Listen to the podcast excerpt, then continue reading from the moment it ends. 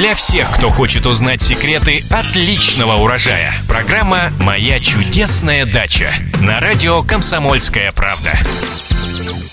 Здравствуйте, в эфире программа «Моя чудесная дача» и я ее ведущая Екатерина Рожаева. И, как всегда, мы отвечаем на ваши многочисленные вопросы о том, что растет, цветет, благоухает и плодоносит. В студии радиостанции «Комсомольская правда» наш постоянный эксперт, научный сотрудник НИИ овощеводства защищенного грунта Маргарита Васильева. Маргарита, здравствуйте. Здравствуйте. И сегодня к вам вопрос из Санкт-Петербурга. Пишет Галина.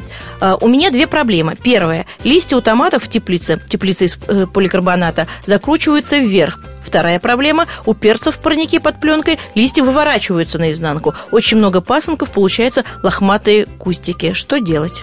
А, но с томатами это сочетание высокой температуры с высокой влажностью и с хорошим питанием. То есть следует проветривать лучше теплицу и меньше томаты кормить. Это как раз вот первый признак того, что томатам жарко, и у них листья сворачиваются в лодочку такую, так называемые, потому как когда у них жирование, они такие более крученые становятся, толстые и такие как пузырчатые. А вот у перца, скорее всего, у него как раз жирование. Во-первых, пасынки у перца надо все выломать, потому как у перца оставляют от одного до, от двух до четырех побегов можно вести. То есть а все остальные пасынки удаляют, особенно что касается тех, которые находятся до первой развилки.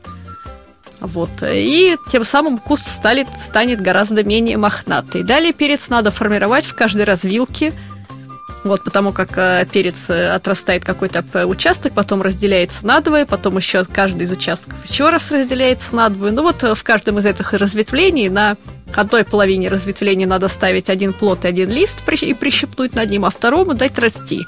И так в каждом последующем разветвлении по ломаной в шахматном порядке удалять, э, прищипывать один или иной побег, то есть не давать расти всем сразу. Таким образом, растения будут сформированы, даже если они будут расти в четыре стебля, и это значительно улучшит их состояние и увеличит количество урожая.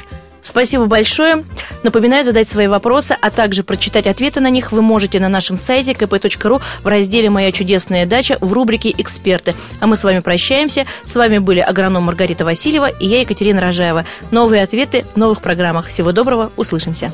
Для всех, кто хочет узнать секреты отличного урожая. Программа «Моя чудесная дача» на радио «Комсомольская правда».